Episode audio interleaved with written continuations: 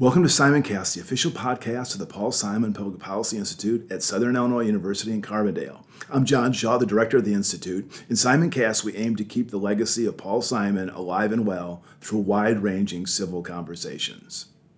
And today we're delighted to be joined by really one of the rising stars of the delegation, Congressman Raja Krishnamoorthi, who represents the 8th Congressional District, uh, which are the northwest suburbs of Chicago. Congressman has an amazingly interesting background. He, he was born in New Delhi, India, India uh, moved with his family to Buffalo first and then Peoria. His dad became a professor at Bradley uh, University. Uh, he did. He was a he was a great student there. Was a valedictorian of Peoria Richwoods, which is one of the great high schools in Peoria. Went to Princeton, studied mechanical engineering. Went to Harvard Law. Had an interesting background in business. Also worked in government in various capacities. Illinois Housing Development Board. Uh, stints at the Illinois Attorney General's office and the Treasurer's office. Um, he was elected to the House in 2016, is involved in a lot of issues, including education, job training, consumer safety, foreign policy, and the COVID crisis, trying to respond to that. Um, I might just say, as a personal matter, when I arrived at the Institute four years ago, I sat at my desk and there was one letter waiting for me, and it was from the congressman who had, had heard about you know, me coming here, was aware of my background in Peoria, wrote a very kind note about the Institute um, and ended by saying, As a proud Peorian, I wish you the best of luck in your new endeavor and look forward to connecting with you soon. So, unfortunately, COVID has prevented us from connecting in person, uh, but we look forward to meeting uh, in person and, and, today virtually with the congressman. So, he's joining us from his office in Washington. So, good morning, Congressman. Hey, good morning, John. Well, tell us about growing up in, uh, you know, I know you were just a couple months old when you left India. Then your, your family moved to Buffalo, where your dad was going to graduate school, and then to Peoria. Tell us a little bit about the Buffalo and Peoria years. Well, um, I, I, moved to Peoria, I'm sorry, to Buffalo, New York when I was three months old. My father was studying engineering, and things were going really well until suddenly they did not in the recession of 1973. But thanks to the generosity of the American people, we were allowed to move into public housing and food stamps for a time. And those sustained us. And again, thanks to the generosity of the American people, we were allowed to stay until my father completed his studies and then got a great job uh, in, of all places, Peoria, Illinois. And so they loaded up the U-Haul truck and started driving and driving until they reached Peoria. Um, and uh, that's really the, where the golden period of our lives began because that's where we, we really entered the middle class. And pretty much every night at the dinner table, my father would say, you know, think of the greatness of this country to my brother and me. And whatever the two of you do, just make sure this country is there for the next families who need it. And so, um, really, those years in Peoria were formative, um, were uh, incredibly enriching for me uh, from an educational standpoint, but just from the standpoint of, um, you know, uh, collecting lifelong friends and having friends uh, who, uh, you know, my chief of staff uh, was from was my classmate from the third grade uh, in in Peoria, and he just retired from my office last year. But um, as you can tell, I, I still maintain deep roots in Peoria. Great. Well, you uh, you know you went on to study engineering at Princeton and then then law at Harvard, and your interest your early political forays are quite interesting because I learned that you uh, were uh, involved in a, the campaign of a certain certain state senator in 2000 trying to win a House seat that didn't go so well. Tell us about that uh, experience. Well, um, yes, a certain uh, gentleman named Barack Obama. I met him in the summer of 1999 uh, a mutual friend said, "Hey, you you both are from the same law school. You should meet." And so anyway, uh, he made the mistake of inviting me to lunch, uh, and uh, and then later on, I volunteered on that campaign. Uh, and I had a very minor role in that loss. Uh, and then he, in 2002, he said to me, "I have one race left in me." And I said, "What is it?" And he said, "I want to run for the U.S. Senate." And so um, that became a storied campaign in, in the annals of American political history. And, um, you know, that's actually the key. Um, one of the keys to his victory was the, uh, the advertisement that um, Sheila Simon cut for him uh, after her father your former boss, Paul Simon, died, and uh, Paul Simon was not around to actually endorse him in person, uh, and so you know that that uh, spot, that advertisement was was really special, and David Axelrod did an excellent job of producing it. But that really helped to propel him uh, going forward. Right. Well, let's. You were elected to the House in 2016, um, and um, let's talk about some of the things you're working on because it, they're really, really important. Uh, you're on the Intelligence Committee, and for anyone who is watching C-SPAN or really any of the networks, uh, the Intelligence Committee had a remarkable hearing with the, the leaders of the American intelligence community to just assess the broad global landscape. And of course, a lot of questions were, were focused on on um, Ukraine.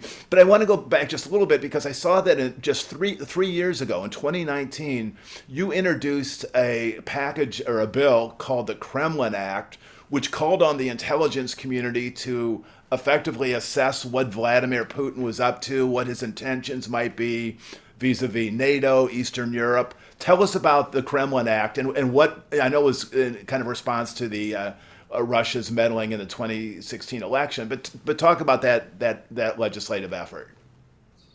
Well, that was basically an effort to um, assess uh, the threat from Russia at that time, which was five or six years ago, and we knew that um, they had designs on America's elections based on their interference in 2016, and just trying to understand what were their uh, military designs with regard to Europe.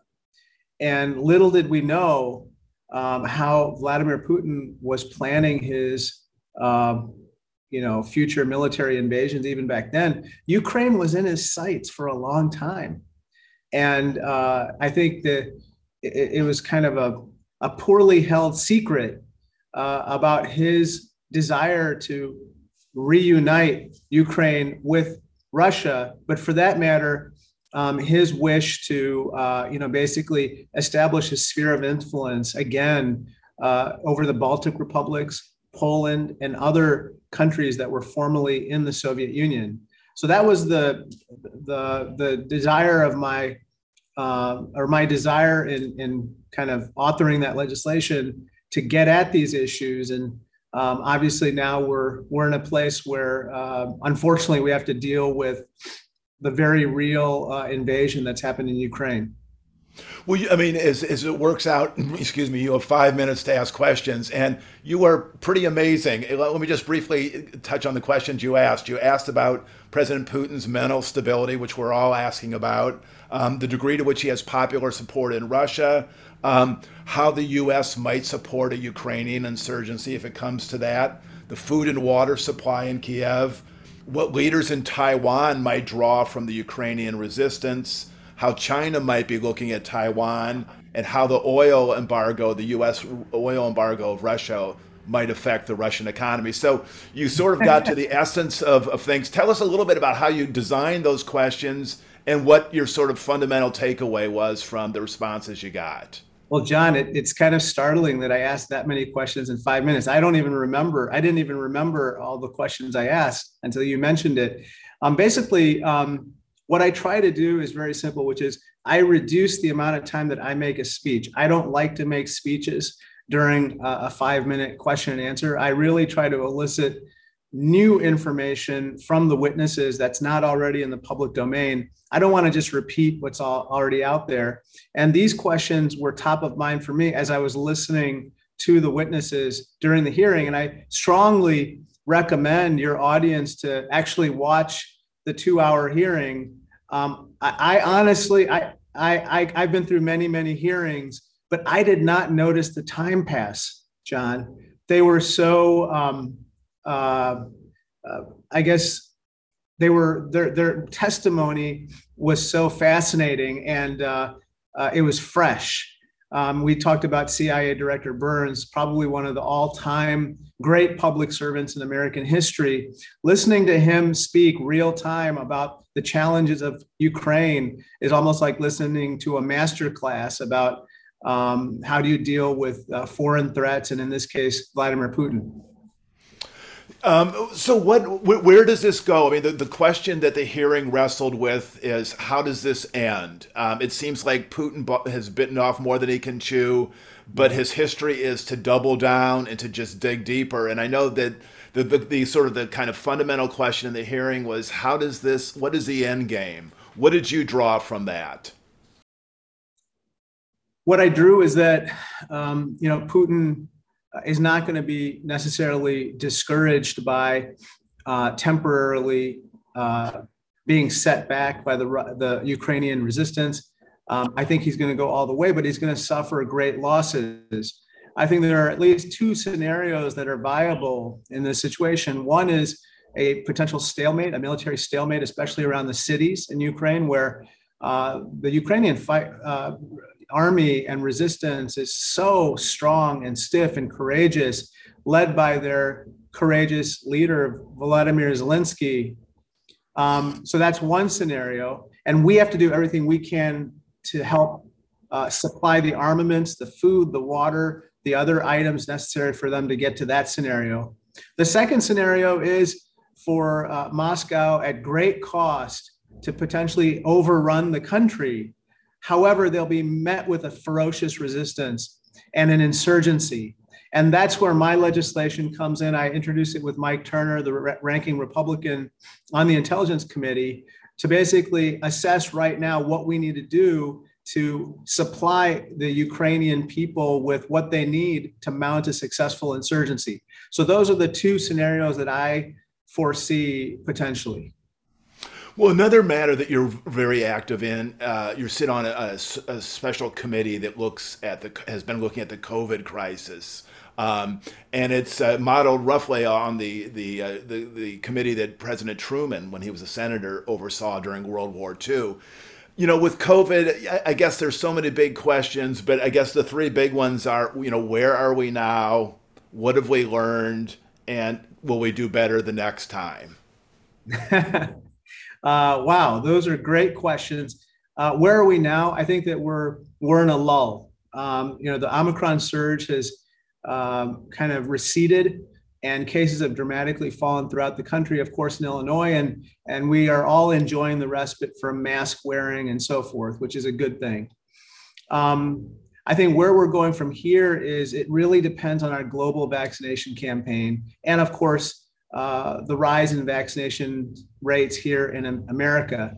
I don't know how much more we're going to get people vaccinated here in America at this point. But what I do know is that 3.5 billion people around the world remain unvaccinated. And for instance, the entire continent of Africa of 1.2 billion people only has 16% of its uh, population having received the having received one shot uh, or sorry, yes, at least one shot. So 84% not having received even one. So we have to basically spearhead the campaign to vaccinate the world. If we do that, if we do that, John, then we have a chance of ending this pandemic or at least making it an endemic.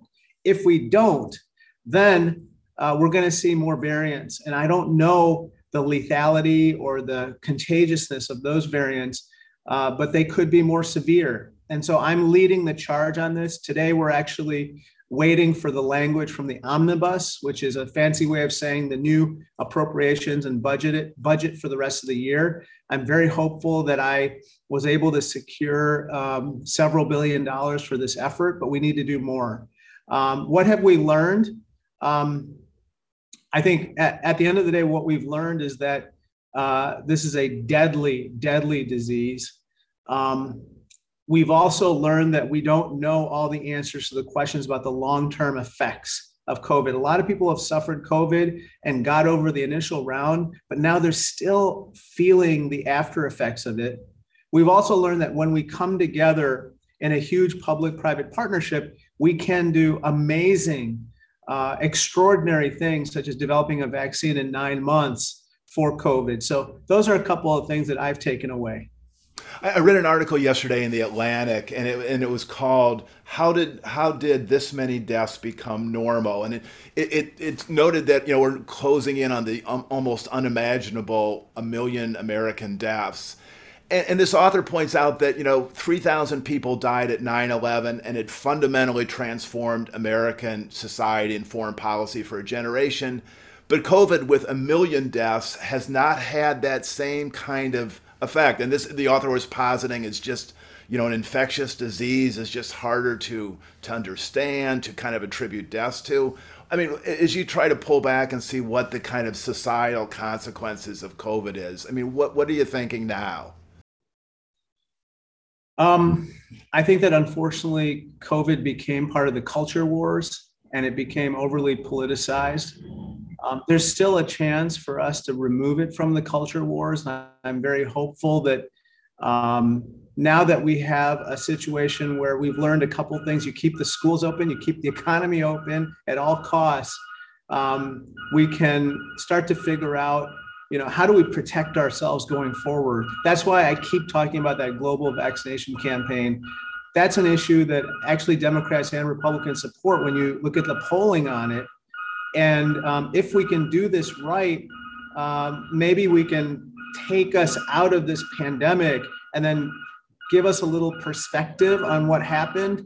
And with some perspective and distance, hopefully we can remove it from the very charged conversations that we're having right now and the politics of these elections that uh, happen every couple years.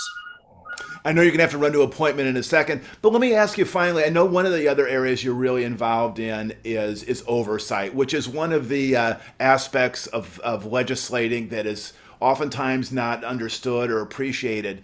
Tell us a little bit about the importance of investigations, and even one that you, you were involved in, in which, as I understand it, you, you were able to uncover that the GSA, uh, you know, was was selling, you know, cars from its fleet and, and was selling cars that had been recalled. So, talk about more broadly about just the importance of of investigation and oversight. My goodness. Uh, yeah, the things that I've learned uh, during our oversight investigations are uh, perplexing, baffling, um, but uh, it's good that we've found out about them so that we can fix them.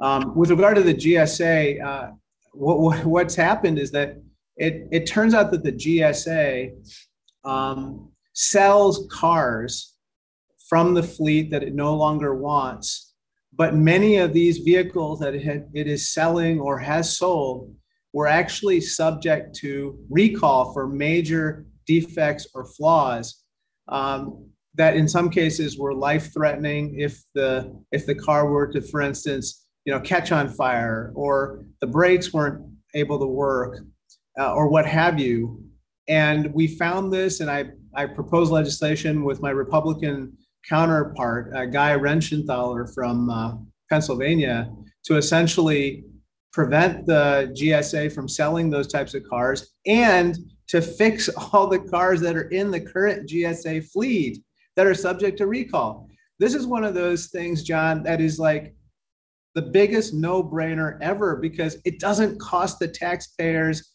even one dime because it's the obligation of the uh, um, auto dealers as well as the automobile companies to fix those cars. And so it's really just a matter of diligence and getting our act together because a lot of, um, unfortunately, a lot of employees uh, are actually driving these cars uh, with defects around the country, even in Illinois.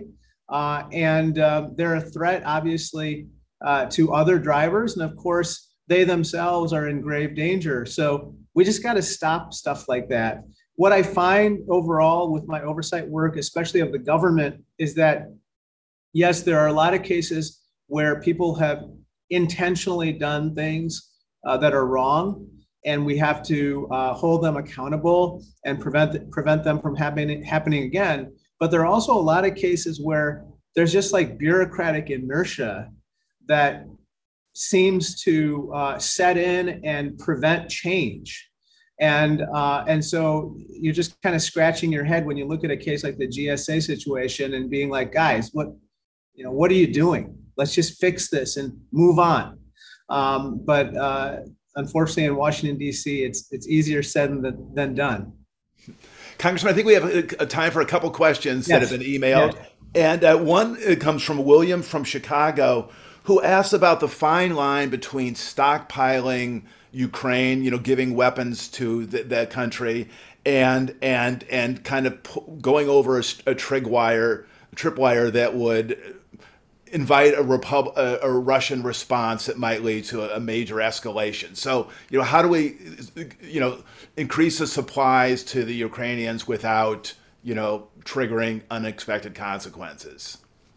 That's a great question. I think that um, to me, the red line is the deployment of U.S. troops uh, or U.S. assets or NATO assets in Ukraine. But I personally think that we should be able to supply them with an unlimited number of armaments to be able to defend themselves, whether they are everything from pistols and rifles and grenade launchers to uh, uh, surface to air missile systems and other items that are necessary for their defense. And I think that we should not allow Vladimir Putin to decide what is acceptable and what's not acceptable because, quite frankly, he would he would say some of the things that we even say uh, might amount to declarations of war, but that doesn't mean we should stop saying them or doing certain things. Um, and so uh, we need to be uh, robust in our help of the Ukrainian people because at stake is freedom and democracy and the international order. Uh, Charles from Hoffman Estates asked about the, the issue of reparations for Ukraine and said, asked, how can we transform Russian frozen assets into reparations for Ukraine? I mean, that's obviously a con- very complex financial issue, but do you have a general thought on that? Um, so, as you know, uh, uh, there's a history of potentially using frozen assets to uh, uh pay for certain wrongs, uh, even in the context of Afghan frozen assets, the 9 11 victims uh, are likely to get some portion of those frozen assets, while the other portion goes back to Afghanistan for humanitarian relief.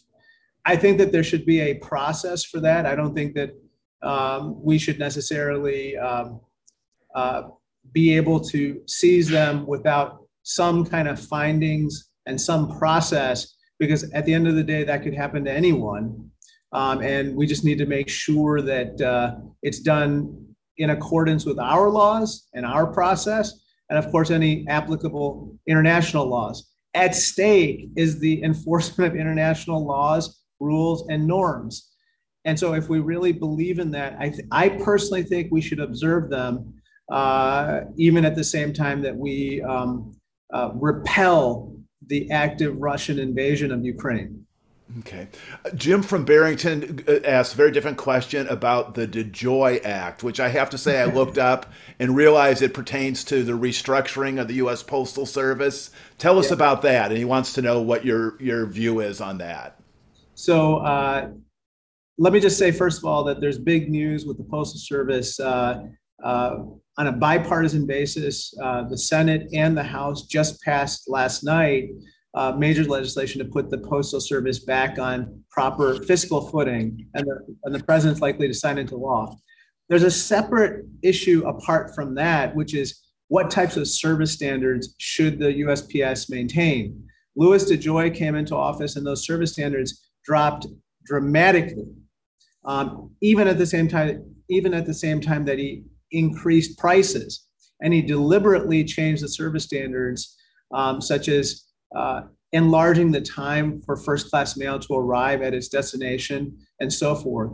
I have asked for him uh, to be relieved of his duties. Uh, the Board of Governors can only do that, the USPS Board of Governors.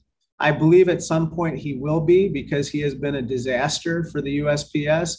Uh, I still, this is the number one source of complaints for my 720,000 constituents. We have businesses, we have individuals uh, not getting their payments, not getting their prescription medicines. Some people don't get mail for weeks at a time, John. Um, this is just an absolute nightmare. And so we should take them out of there and put someone in there who is apolitical. All they do is they worry about the USPS, and that's it. Congressman, final question. I, I uh, when I was a reporter, I used to look in, when I interview lawmakers. I, I, like to look at the caucuses that they were members of to just get a sense of the range of their interests. And I, as I looked at your bio, I see that you're part of the Asian Pacific American Caucus, the Middle Class Jobs Caucus, the Manufacturing, Municipal Bond, Arts, Community College, Candy. Want to learn more about that? Small, small brewers in Sri Lanka and many others. But give us a sense of just as you as you approach your job what are what are the things you want to do what do you want um, your service to represent well i know that the candy caucus is very uh, popular with my three children um, you know it's interesting that the, the, the breadth of the caucuses that i join represents the breadth and diversity of my district john and um, I, I usually join these caucuses to the extent that my constituents uh, have a desire for me to do so, and there's no um, contrary uh, reason for, for not joining. What am I trying to do in Congress? It's very simple. It goes back to what my parents assigned to me in my in their mission statement to me for my life, which is try to make sure this country is there for the next families who need it.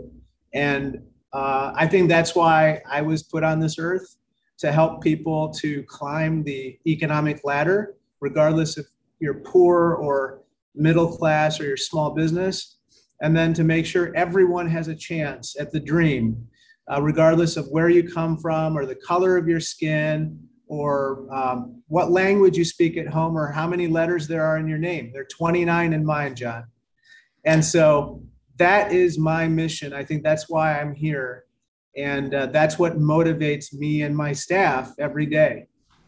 Let me ask you how you like to relax. I know you're a Cubs fan, which is not always relaxing, but uh, I actually have a, a W uh, right there. you can't see it, but go ahead. Well, no, just tell me how you like to relax. I know you have a, a grueling life, you know, from Washington to uh, to to home in the western suburbs of Chicago, traveling back and forth. You have three children. Tell us about your life when you're not uh, on official duty my favorite thing is just to be with my kids, my wife and kids. I'm I'm very much a. Some people might consider me a pretty boring guy uh, when I'm not uh, when when I'm not on duty, so to speak. Um, you know, I just like to hang out with them, and um, that's really the this the you know whether it's you know going to a basketball game with my kids or you know when I get home I get, uh, you know, I'm the dishwasher, I'm the chauffeur, and I'm the guy that, uh, you know, has to go and, you know, pick up such and such person from such and such place at such and such time. That's that's kind of my uh, uh job functions at home, and I, I enjoy that. That's fine. Great. Well, Congressman, I know you have a really busy day and you're going to be rushing off to another appointment. And one thing I would like to say is when when conditions allow, we would love to have you come to campus and uh, see the institute. Maybe bring your your wife and your children to show them Southern Illinois and and let us, you know, see you up close. And and I'd love to meet you personally and also to get a sense of of what uh, another part of Illinois is thinking and and and focused on. I would love that, John. And and you've been so kind and uh, extending me the opportunity to address uh, some folks uh, affiliated with your institute. I have to say, Paul Simon is one of our all time heroes. Uh, Sheila Simon is a very close friend of mine.